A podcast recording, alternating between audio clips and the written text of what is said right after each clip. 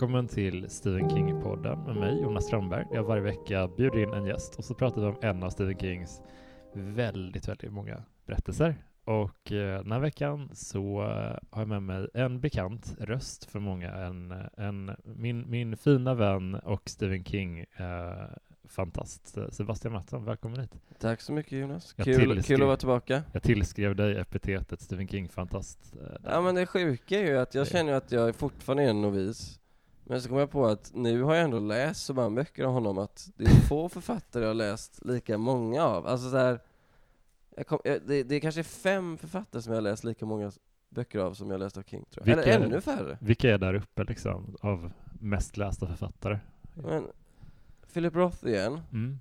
Um, jag läste ju faktiskt min första Philip Roth nyligen. Just det, vi hade ju kontakt om det. Uh, conspiracy against, nej Plot against America. Ja, skitbra var den. Ja. Jätte, jättespännande. Ja, jag vill gärna vägleda dig där. Ska ja. jag starta Philip Roth-podden? Ja, gör det. Det finns väl noll intresse för det. Men fan vad kul det vore.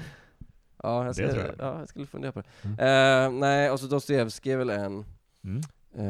Um, Nej, vad fan. Jag, jag, ska, jag ska fundera på det, men jag tror, jag tror King är up där. Han kanske till och med är topp tre. Mm. Jag har inte riktigt, jag skulle säga att jag i alla fall läst 10 plus böcker av honom nu. Mer eller mindre bara på grund av dig liksom. Jag hade läst två innan va? Det är också såhär, när man är, eh, hälsa, pratar böcker med någon och de bara ja ah, du måste läsa den här. Mm. Det, det, är alltid som en sån, en lite fientlig handling nästan. Även om ja. den är vänligt menad så Alltså men jo, men det, det är en fientlighet jag kan, jag kan leva med.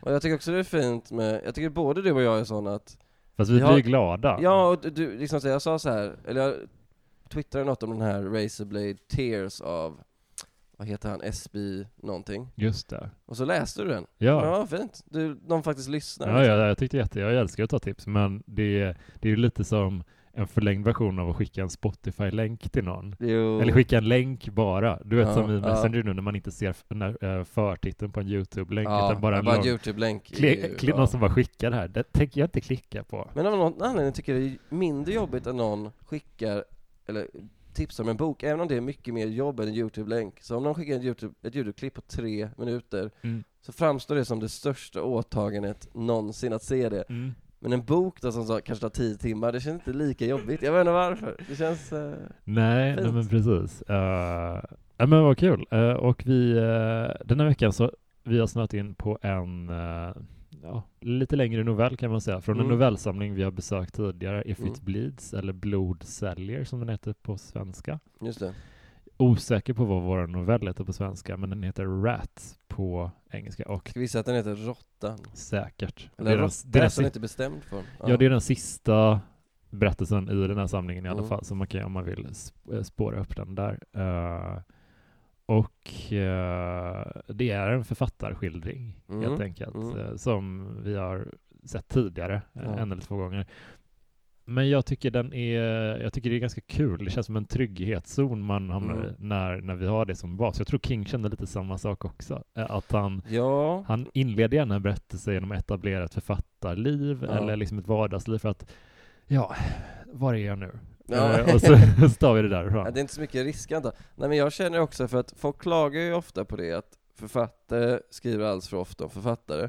Och man fattar lite vad de menar. Att om man jämför antalet böcker om författare med antalet böcker om byggarbetare så jag, jag vill inte veta proportionerna där. Nej. Men samtidigt, bevisligen, okay, Stephen King är en av världens största författare. Han skriver om författare hela tiden. Folk är bevisligen helt okej okay med att läsa om författare. Det är väl ett sånt yrke som, till exempel som reporter, som har någon slags glamour för folk. Eller mm. skådis. Eh, filmer om filmer har vi sett tusen ja. av. Och ja, nu bortsett från den här Babylon då som tokfloppade, så brukar ju ändå filmer om filmer också vara liksom ja. så populära. Men det är också någonstans att eh, jag tror folk gillar i alla fall, jag är en sån himla hemmakatt. Mm. Jag älskar att vara hemma jättemycket ja. och jag tror att kanske folk, alltså det, det finns något, författare brukar jobba hemifrån ofta. Mm. Det, det är liksom en klassisk Uh, och då är, får man liksom dels en mysig hemmaskildring, mm. men det är inte heller en slacker-tillvaro som blir deppig, utan det är faktiskt något som det händer något, någonting rör sig någonting framåt. Rör sig framåt. Och också att en författare har ju en frihet som en byggarbetare inte har. Liksom, om en författare mm. vill undersöka någonting, mm. så byggarbetare måste jobba klockan sex till 17 säger mm. vi. Jag visar jag mitt arbetar-cred när jag inte ens vet. Gud vad dåligt. Nej men du fattar. Eh, och, och, sen då får han eller hon gå och leta upp mm. det här monstret eller vad det är. Mm. Författaren kan ju liksom lite, i alla fall i Stephen Kings värld, kan ju liksom disponera tiden som han vill. Just det, det är sant. Um, nej men jag tyckte, och det här var ju en annan sorts författarskildring, för den gick in så väldigt mycket på processen. Och det tyckte jag var kul ju för att du och jag båda, båda skriver. Mm. Och då vill jag snacka lite om vad du känner, hur, hur, hur, liksom, hur processen skildras. Eh, men, men vill, ska jag eller du dra uh, Men du får gärna göra det. Ja men huvudpersonen då heter Drew, Drew Larsson, sen är vi någon form av svensk ättling. Mm, jag tror det. Inte om det gör så mycket av det. Men nu är det min dotter som pratar här i bakgrunden. Ja, hon är engagerad av en spännande film. Ja, hon kollar på hästar. Mm. Teckna hästar. Uh, Drew Larsson då är uh, en halvmisslyckad författare. Mm. Han har fått några noveller publicerade. Mm. Uh, en i New Yorker, som han Just. nämner tror jag två gånger. Just det. Och är lite stolt över. Uh, men han har aldrig lyckats slutföra en roman. Och förra gången han kom nära så får vi i alla fall i början av novell, novellen höra att han blev lite tokig av det. Mm. Brände den novellen, ursäkta, och höll på att bränna ner hela huset. Och hans fru är lite, man märker att det är ett touchy subject för henne, att hon är lite så här. Ska du verkligen skriva en roman igen? Vi vet alla vad som hände förra gången. Men så får han en, en idé på en, en, eh, en, en roman som tycker jag är misstänkt lik, den här idén, det är en västerroman som är misstänkt lik plotten till John Wayne-filmen Rio Bravo, inte riktigt. Mm. Men det finns vissa likheter där. Um, och uh, sen beslutar han sig för att jag måste följa den här impulsen, jag måste följa den här idén. Så han åker ut till en stuga, som han, i hans pappas gamla stuga. Mm. Och uh, ja, hur långt ska vi gå innan spoilern? Men uh, det, det, blir, det, det, blir genast problem för att det uppstår ett, ett, ett, ett stormoväder där. Just det. Och han utsätts mer eller mindre för livsfara. Ja, precis. Men han är fångad av den här idén som han har slagit klon i honom. Ja, precis. Jag tyckte det var så fascinerande hur, hur uh, hela det här känslan av att vara i ett skov, i början av ett skov, mm. uh, hur, hur det skildrades. Ja. För det kan man ju verkligen känna igen sig när mm. man blir väldigt intresserad av något eller liksom brinner. av det. Ja, helt uppslukad av en idé eller liksom någonting, mm. ett intresse. Uh, man behöver inte vara en kreativt lagd person för att känna den grejen tror jag. Det kan uh, ofta så här bland samlare tror jag att det är ganska vanligt att ha den, här, den typen av eufori kring mm. en, någonting, att man bara det här, ja. det här ska jag göra. Och att man, man blir irriterad på omgivningen för att de inte är lika engagerade, eller i alla fall inte tar det på lika stort allvar. Ja. Och ställer krav på en när man bara vill syssla med detta enda. Ja. Man är så fast ja, men, men det är sån, särskilt just i, i, hans fall, att han har, han har fått en, en romanidé och mm. bara, det, det, jag måste fånga den här, annars ja. kommer det aldrig bli av. Det här är, det här är min chans, typ.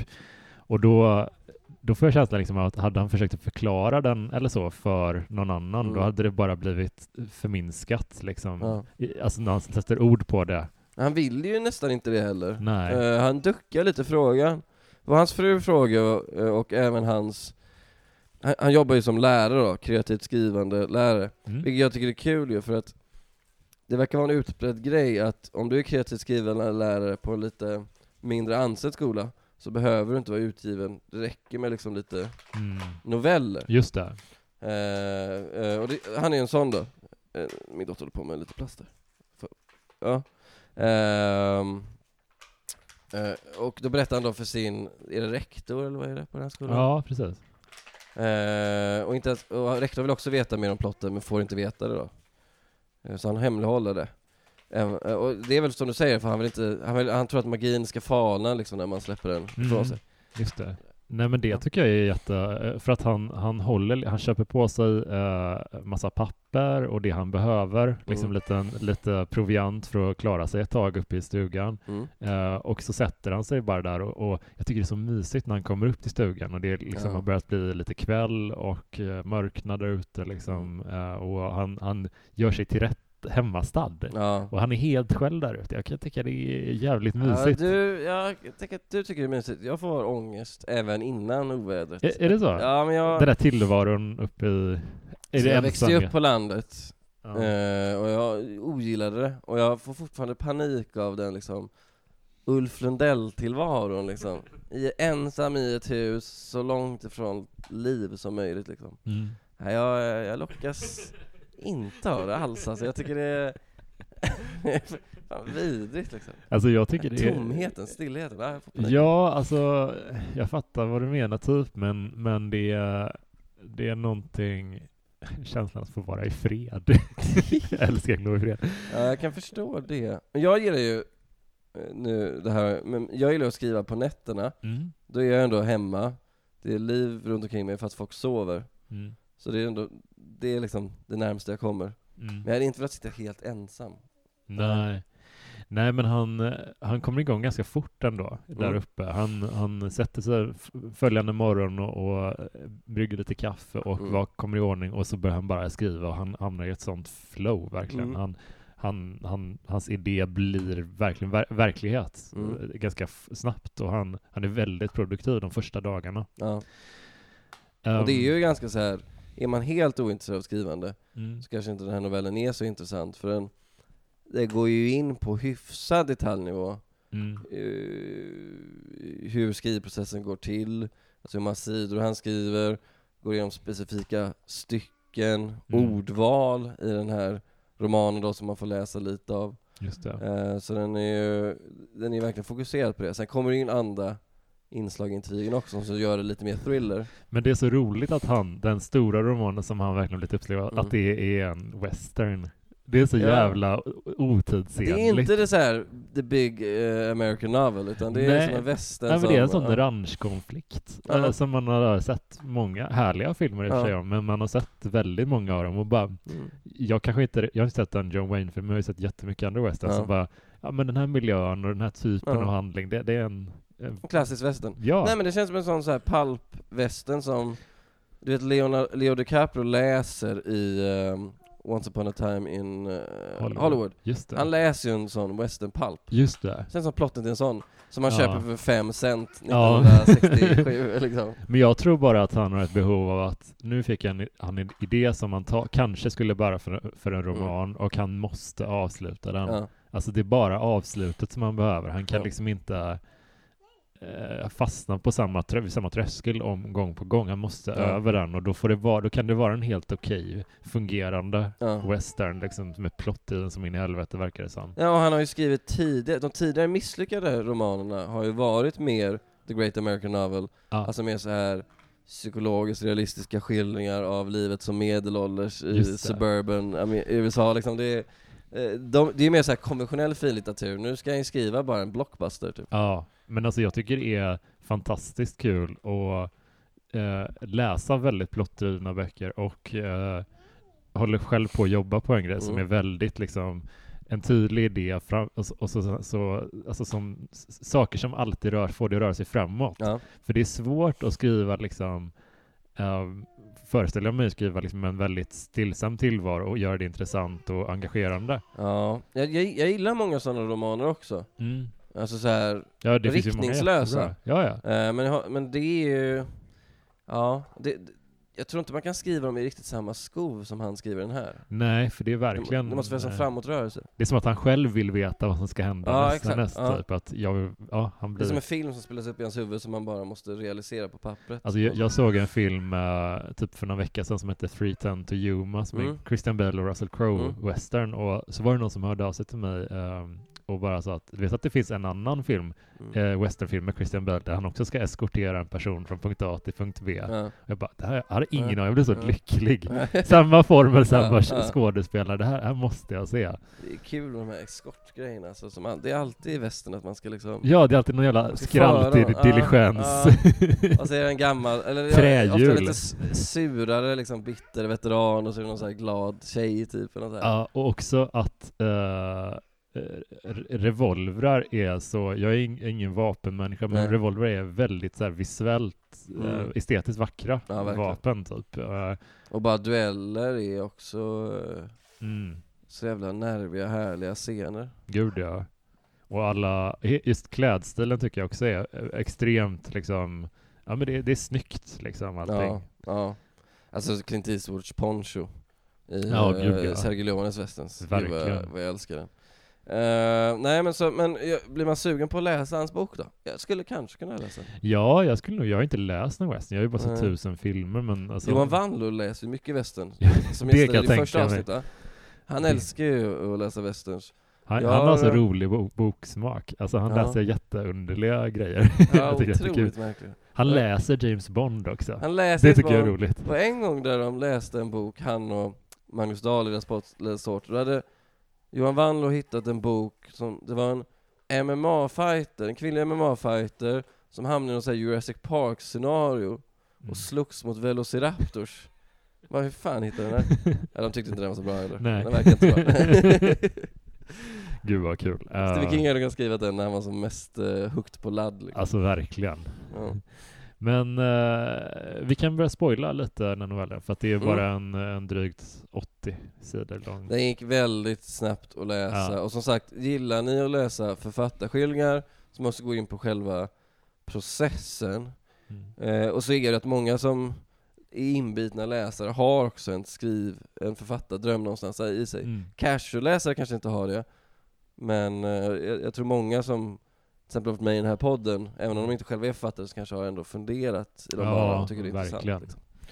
Eh, och jag, ja, så eh, köp If It Bleeds. Nu har jag läst två av fyra, vi kanske köra de som är kvar. Ja, det tycker jag. En Holly Gibney, Just det. Och sen den andra vet jag inte riktigt vad Det kommer ju en dedikerad Holly-roman i september också. Mm. Så att uh, det, det har varit kul att catcha upp med den ja. innan dess.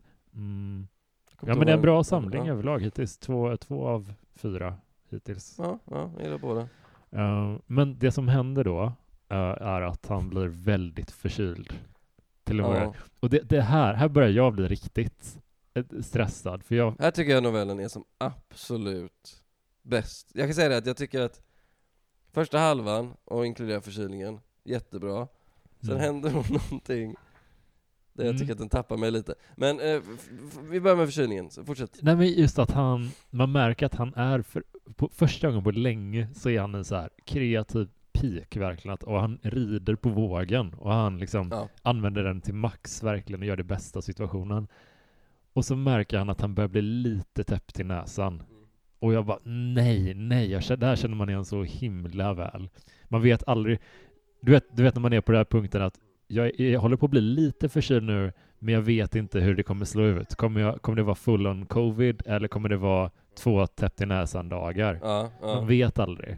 Nej, och han är ju i mycket dåligt skick. Ja, extremt. Eh, och jag, jag, var lite småkrasslig när jag, när jag läste den också, vilket eh, bara spädde på eh, läsupplevelsen. Ja. Jag satt här i min, min fåtölj här, det var ganska snöigt ute och jag mådde jag var inte helt liksom eh, under isen, men jag mådde ändå ganska dåligt och det bara, bara hjälpte mig. Det hjälpte mm. läsupplevelsen. Ja men det, det kan jag tänka mig. Alltså, just att han är där helt själv i en stuga mitt ute i ingenstans mm. med under pågående storm. Ja. Han har bara precis hunnit köpa lite basic förkylningsmediciner ja. och så här. Det är, ja, det är en plåga tycker jag. Och han gör väldigt tydligt valet att stanna. Han mm. vet att han riskerar någonting. Hans fru först vädjar och sen typ mer eller mindre skäller på honom att han måste komma. Här känner jag kanske att i och med att man vet jag köper det för berättelsens skull, att, att det mm. är så han är som författare.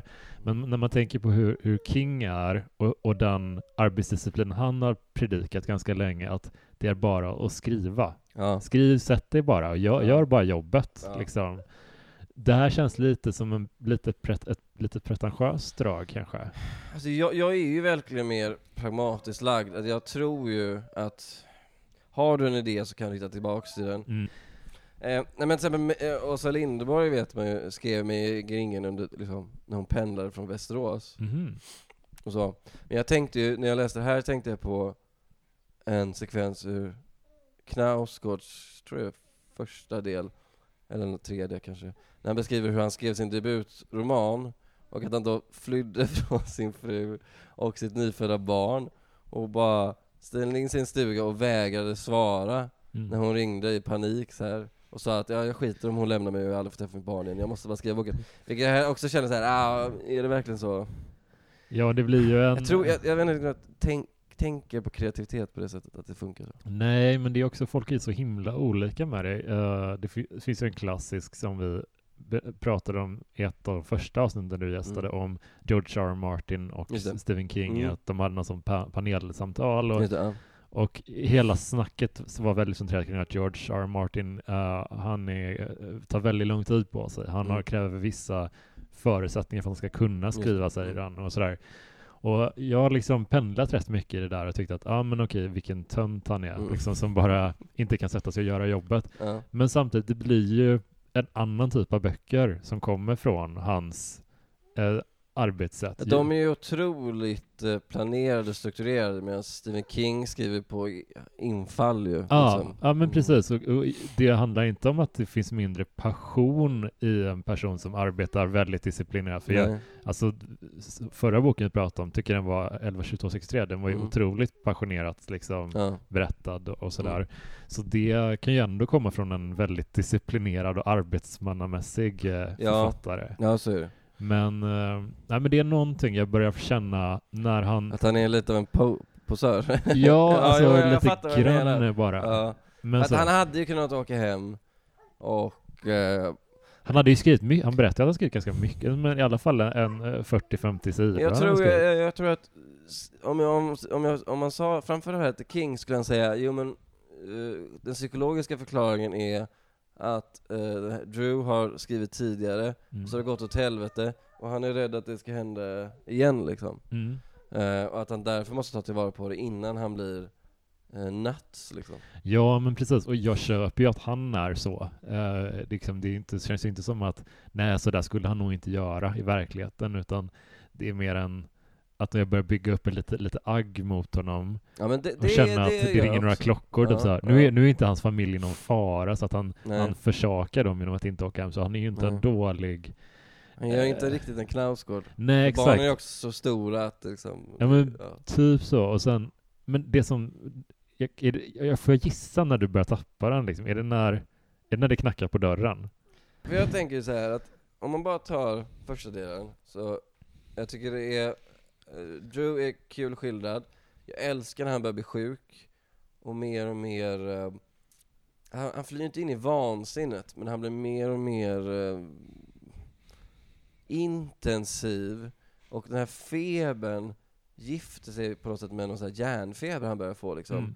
Och han börjar tappa, eller han tappar inte orden, tvärtom att det kommer för många ord. Mm. Och det får vi också följa på, på ett ganska kul sätt, hur han, hur han skriver och börjar tvivla på sin egen förmåga att välja rätt ord. Mm. Och därför han inte kommer vidare, för att det, han väljer liksom hela tiden mellan sju ord, och han kan inte välja vilket som är bäst, och han kan inte gå vidare heller. Så då liksom uh, fastnar han, alltså, och, han, och får panik.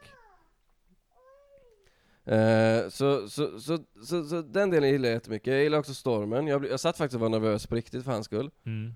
Uh, och, och, allt det där.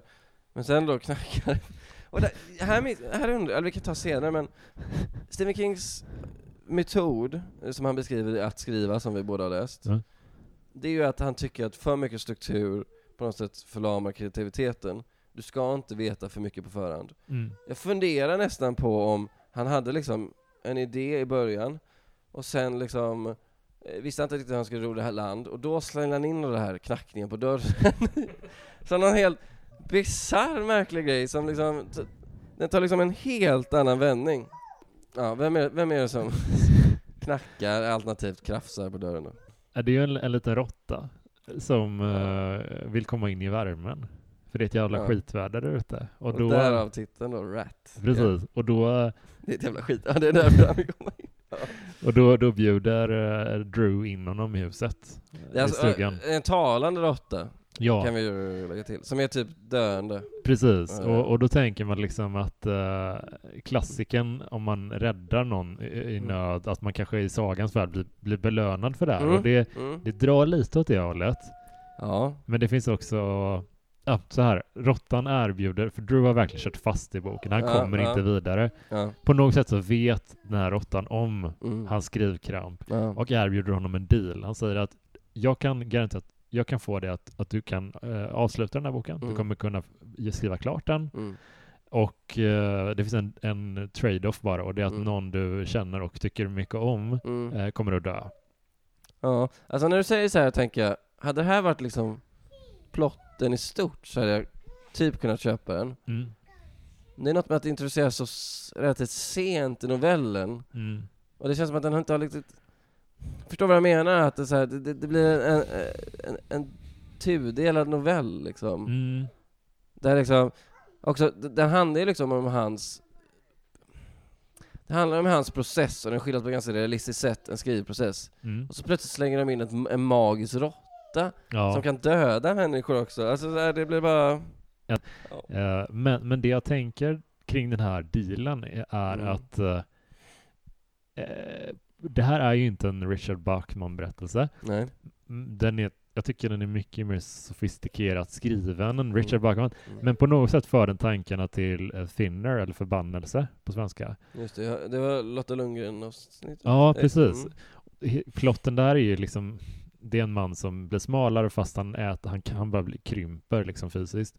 Men uh, får liksom en möjlig väg ut, mm. spoiler mm. alert, uh, som basically går ut på att han förväntas offra någon i sin familj. Mm. Och uh, det här tycker jag är liksom nästan jag vet inte, jag tycker typ det där är mörkare på ett sätt. För det han gör då är att han offrar någon, någon han älskar mot att få överleva. Ja. Uh, inte mot att få, få lyckas inom sitt fält. Typ. Ja. Alltså det, det, är inte som att om du, vin, du, du kommer få vinna det här fallet, han är typ advokat tror jag. Ja. Du kommer få vinna det här fallet om du också offrar ja. någon du älskar. Det hade varit motsvarande. Det, det är en sån relativt eller det är en jättedålig deal på många sätt. Att han litar så lite på sin för, egen förmåga att han, han tar liksom Ja. Jag vet inte, jag tycker han har skrivit så mycket och det har gått så bra. Typ. Ta en paus ja, det är väl, det är väl att det har börjat krackelera på samma sätt. Och han känner igen det här mönstret. Att, att, att, han börjar det här, shit nu, nu kan jag inte skriva, nu fastnar jag i det här, det är för många ord, jag kan inte välja. Just det. Eh, liksom. Men det, det, det sjuka då är att han, han väljer uh, en, en ganska nära till honom som heter Al. Ja, det var han vi pratade om tidigare, Precis. rektorn. Ja, liksom. ja, exakt. Och Al är sjuk i pancreatic cancer, det är någon tarmcancer. Mm, mm. Och uh, det verkar verkligen som att han är döende, liksom. Ja, exakt. Han kommer sannolikt inte klara det här. Ja. Så det, det, det Drew... Och han är väl också typ 74, ja. resonerar Drew, så att liksom, han... Så han rationaliserar ja. bort liksom den här Alltså han sätter ju ändå en dödsdom om man eh, väljer att lita på vad råttan ja. säger, ja. som han gör, så ger ja. ju han ändå all en dödsdom, men han tänker att, ha, som sagt.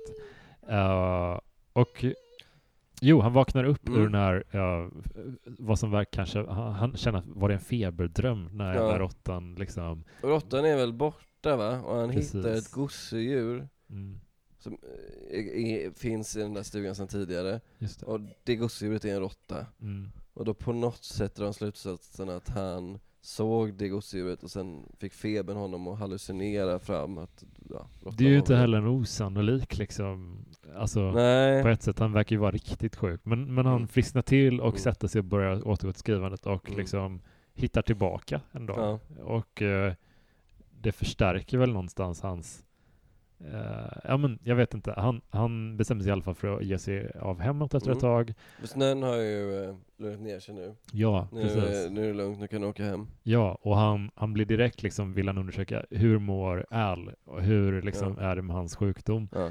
Och då visar det sig att han har fått någon typ av experimentell behandling mm. som funkar. Alltså mm. det, det verkar liksom trycka tillbaka cancern mm. ändå mm. på ett eh, mm. extremt effektivt sätt. Så han bara, okej, okay, shit, då, kan, då var det väl en dröm det där bara liksom.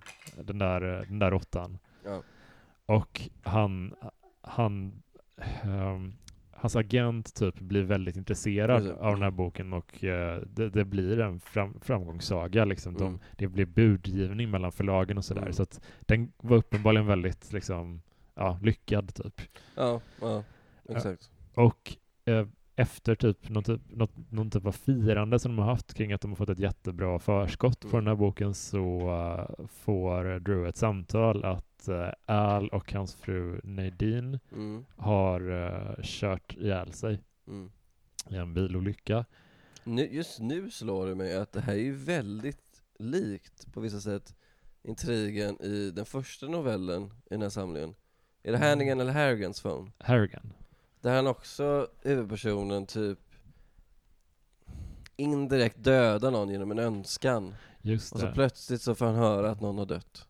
Ja men I precis. Typ en bilolycka. Så det är lite samma sak att det här du är skyldig men ändå inte, det var inte du som höll i kniven eller liksom sabbade bromsarna i bilen men det är ändå på något sätt du Ja men precis, och jag tyckte det var så, uh, det var jättetråkigt förstås, men jag tyckte också att det var extremt snyggt berättat hur de bara, mm. okej, okay, om man utgår från att råttan är mm. någon typ av demon eller ja. någonting som gestaltas genom en råtta, typ att okej, okay, du väljer den av dina nära som du tror är liksom eh, ändå skulle dö. Ja. Uh, då ska vi visa att det, det var inte liksom cancern, utan det var rått, ja. din önskan som dödade, det var du Drew ja. som dödade mm. den här människan. Exakt, för annars hade han ju lätt kunnat tro att... Uh, att det bara var liksom ja. en slump och sådär, det kändes som en sån powerplay av, ja, av råttan.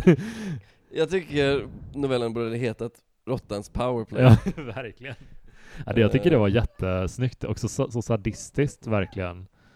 Att uh, en sån uh, deal verkligen ska komma med en kostnad och den kostnaden är att, att vetskapen att han har dödat honom. Och också att frun, eh, mannens fru, som är kärnfrisk, mm. inte hade cancer, också dör i den Precis. här olyckan liksom. Jag tyckte det var eh, otroligt snyggt liksom, uh, sätt att man kan ju liksom ändå leka med tanken, alltså jag tänkte typ så här, jag ty tycker ändå om att försöka vrida det till Går, hade den mm. funkat mm. som en icke övernaturlig berättelse? Ja. Och jag tänker typ att... Eh, ja, hur löser du det? Ja. Du menar alltså att, att, att han ändå har för inbillat sig i så fall, råttan, och att det är en slump då att de dör i en... Ja, men jag tänker hans sätt att se på sitt eget skapande är mm. så extremt högtravande på många mm. sätt. Han, mm. han är väldigt rädd för att det ska glida ur händerna på mm. honom. Han ser det liksom inte som någonting, alltså ett, han, han, tror aldrig att han kan jobba sig igenom någonting, utan Nej. det är alltid så här... Uh, det måste vara ingivelsen. Ja, exakt så. Och den typen av ganska uppblåst personlighet som jag mm. upplever honom att han har, det, där kan han lätt liksom tillskriva sig själv skulden att mm. Eh, det är jag som har dödat den här personen, att han har någon sorts gudskomplex nästan. Alltså det som på Twitterspråk kallas main character syndrome, ja. att man tror att man är huvudpersonen Exakt, allt, liksom. att det är jag, ja. det är mitt agerande som har orsakat det här. Uh, och att det, uh, så jag tycker ändå att den typ hade funkat ändå. Liksom kan, han kan ha en mm. feberdröm, mm. när han blir frisk så kan mm. han skriva igen. För att det var ju när han höll, typ, höll på att bli sjuk som han tappade lite ja. flowet. Och, och... Tycker nästan det blir bättre så, för jag tycker att i novellen så tänker jag att man ska tro att råttan är men det är ju, det, är ju, det är ju nästan på ett annat sätt så är det typ en lika hemsk berättelse om det är så att han bara har drömt att, ja. och tror att, att, att det är han. Ja, det, att han jag måste, tycker det nästan blir bättre om man tänker. Ja men typ att, att, att han måste ändå bygga om, liksom rättfärdiga mm. att ja, men han skulle nog ändå ha dött ja, liksom förr ja, eller senare. Liksom. Att han måste bygga en sån mur runt den händelsen för att annars så kommer den få honom att kollapsa ja. liksom, känslomässigt. Och också det du säger att han romantiserar skapelseprocessen så mycket att han mm. Han tänker att med, med, liksom en, med min roman så kommer makten över liv och död också. Ja. Alltså det är så kosmiskt stort med roman, att folk dör. Liksom, folk dör, så viktigt är det. Den här, den här jävla västernboken på 200 sidor som Johan, som Johan Wandlo kommer att läsa med ett, och, ge, ett, ett, och, ge, och ge en trea på Goodreads. Just det, med ett sånt där målat om, ett sånt ja. fotomål, du vet sånt ja. typ av pulpit omslag. Exakt, pulpit, någon står med någon jävla lasso och något jävla gevär. Ja. Ja, ja, det, är, det är väldigt roligt på något sätt att, uh, för man kan ju ändå fatta att det kan bli så. Jag tycker det, det gör ju honom mm. intressant också. Det är inte så att jag hatar den här karaktären, utan nej, det, nej, det, det är liksom mera Uh, han har en väldigt uh, alltså, högtravande personlighet liksom. Ja, det, apropå högtravande tycker jag det var väldigt kul att uh, Jonathan Franzen spelar en relativt stor roll i den här, Jonathan det är en annan favorit som jag läst många böcker av, som jag gillar, mm. och som också är jag gillar honom och jag tycker han, han är väldigt rolig att lyssna på även som intervjuobjekt, men han är ju ganska uppblåst, eller? Mm. Inte på det här liksom Muhammad Ali-sättet, men man märker att han tycker att han står för den riktiga litteraturen liksom. Mm. Mm. Han gick ut och var arg på Oprah för att Oprah hade med honom i sin bookclub och sa ta bort det där. Jag vill inte ha det här fula klistermärket. Ja, trots att han sålde kanske 200 000 ex bara på det liksom ja. såklart, för den bookklubben är otroligt populär. Ja, det är klart. Hon fick upp Anna Karenina på bestsellerlistan. Skojade? Ja, Oprah för hon sa 'It's a sexy read' eh, Nej men så, ja, ja, det är otroligt. Men, eh, nej men Jonathan Franzen är med och då har Stephen King hittat på en föreläsning mm. som, mm. som då Jonathan Franzen ska ha haft och som då uh, Drew har varit på. Mm. Uh, och där tycker väl men, vad, vad, tror man att Stephen King tycker om Jonathan Franzen? För att Jonathan Franzen säger saker som Drew driver med lite. Ja, uh, ja men på ett sätt. Jag tror lite att båda jag får känslan att Stephen King kanske inte älskar Drew heller jättemycket. Jag, jag tycker jag upplever att han också hånar lite hans sätt att uh, ta sig an det här. Ja. Att han är så en, en dåre lite ja, på ja. något sätt. Mm. Sen kanske jag vet inte vad han tycker om Jonathan. Jag har inte läst så mycket av honom. Uh, alltså de är ju de är inte jättelika som författare, inte heller sjukt olika. Det är inte så här att Jonathan Franzen är den mest så här experimentella. Han skriver också så här Jonathan Franzen skriver så 1800-talsromaner fast nu. Alltså han gillar ju liksom stora familjekonstellationer och alla karaktärer är väldigt utmejslade liksom. Och det finns ändå en hyfsat tydlig plott eh, och så. Mm. Eh, men eh, nej, jag, jag, tyckte det var väldigt kul också att efter, efterordet att så här, jag har hittat på varenda ord om Jonathan Franzen. Ja, för jag verkligen. trodde ju när jag läste att så här, det här låter ju som en föreläsning för Jonathan Franzen skulle kunna hållit. Ja, det lät ju... Men då har liksom hittat, det är så jävla... Det är Jonathan Franzen skulle tycka om man läste det, alltså det, det är också velat veta. Det är så jävla märklig grej att göra. Men det är all... skulle man så här att Mats Strandberg i nästa mm. roman och bara, uh, sen kom Mats Strandberg in på krogen och sa det här om litteratur. Ja. Och jag tyckte han var en jävla idiot.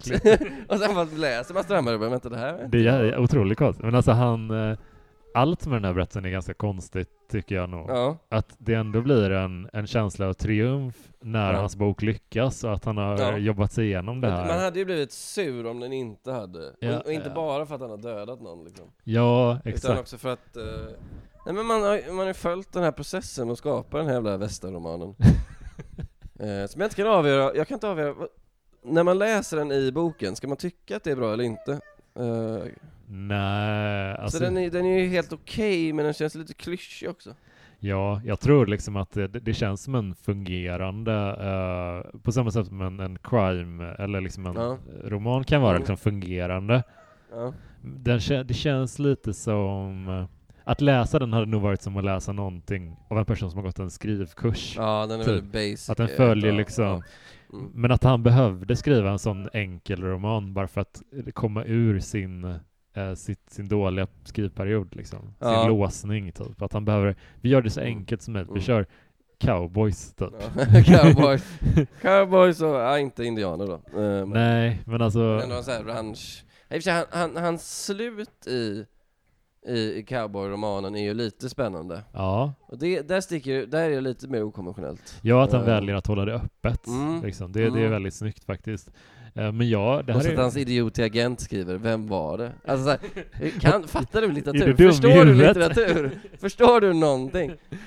Nej men jag tycker nog, om man jämför med till exempel uh, Misery, där mm. också en berättelse. berättelse. Ja, ja. Jag tycker typ att jag blir mer intresserad av den här faktiskt. Ja. Jag tycker det känns som en spännande bok och en typ av period piece som jag ändå kan uh, investera mig själv i. Jag har inte läst Dark Tower, men de mm. har väl lite västerninslag i sig? Ja, såklart. absolut. Men ja, det här var kanske inte så likt dem liksom. Nej, inte jätte, men alltså han gillar ju det. Han gillar ju cowboys, Stephen King. Uh, det, det, känns som att han är väldigt såld på den här, de här klassiska mm. Sergio Leone-världarna, ja, ja. typ sådär. Men... Uh... Ja, men de här kändes mer så här, nu, nördnivå på... Nej, men det här känns som en så här klassisk amerikansk västern.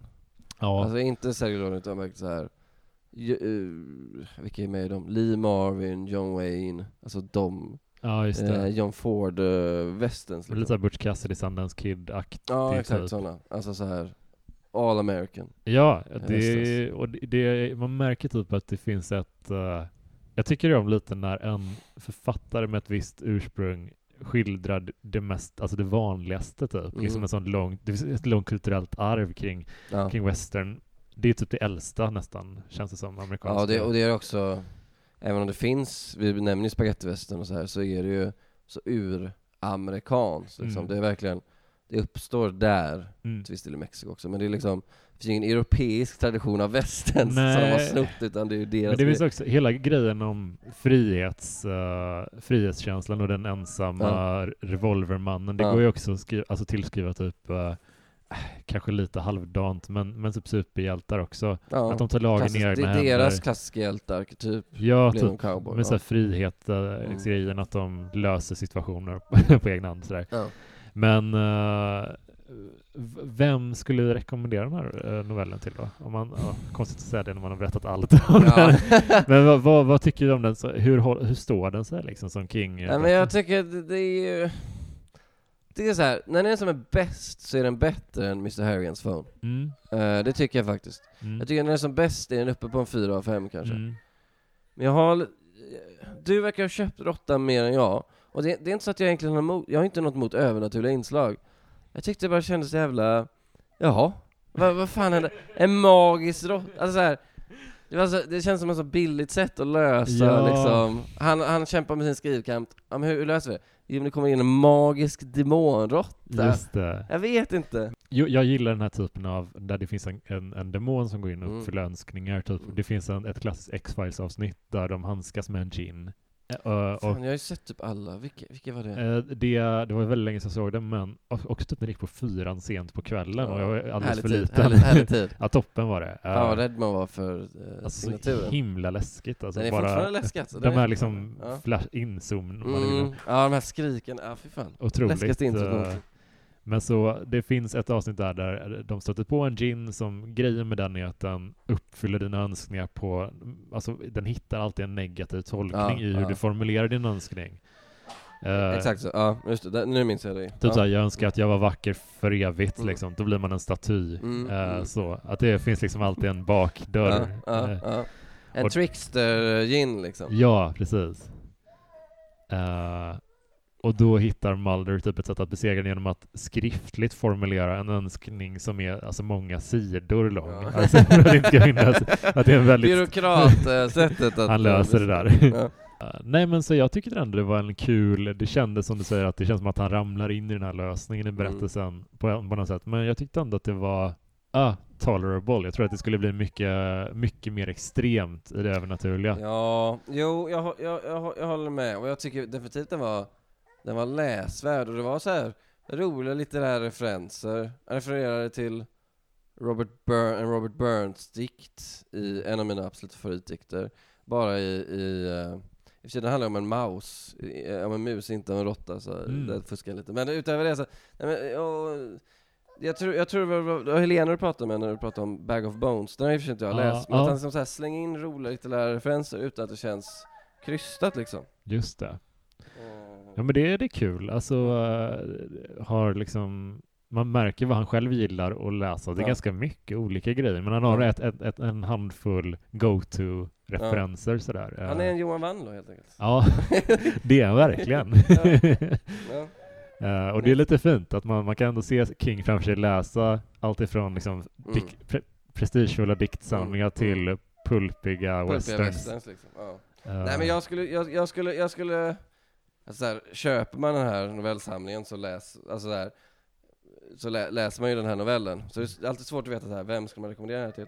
Men om man... Eh, jag tycker det var kul att den låg sist, mm. för att det kändes som ett fint sätt att stänga samlingen på. Ja, och sen också om, om, om man, om man inte... Om man inte... Om man, om man värjer sig för att läsa King för man är rädd att bli, rädd att bli livrädd så kan man ju läsa den här, för den är ju inte mm. ens menad att vara så läskig. Den är lite obehaglig. Mm. Eh, med liksom snövädret och allt det där. Mm. Men i överlag så är den ändå hyfsat liksom. Ja, ja. Verkligen. Den är intensiv, men den är inte läskig. Ja, mm. precis. Alltså, jag tyckte det var, det var en bra, bra att det var en lång ja. Eh, novell och att det inte var en roman som var utsträckt till ja. det. Det tyckte jag var uh, väldisponerat. Men nu ska jag skriva en spin-off om råttan. Råttans historia. Gör det. Men eh, det var väldigt kul att snacka om den här eh, mm. novellen. Mm. Det var en, eh, alltid kul med lite modernare King, som sagt, mm. stort fan av det. Eh, mm. Och kul att det var en till novell från den här samlingen som var så, eh, ja men ändå läsvärd liksom. Ja, nu måste vi nästan köra resterande Ja, faktiskt. Det, det, vi pratade ju också om Talisman, att vi ska ta oss an den. Ja, det är en Det är en sån man har länge på listan innan ja. man tar tag i känns det ja. Jag är också lite sugen Peter Straub ju. Ja. ja, men vi får, vi får ta tag i den. Ja. Och, uh, vi uh, hörs snart igen i podden. Ja, ta hand om dig.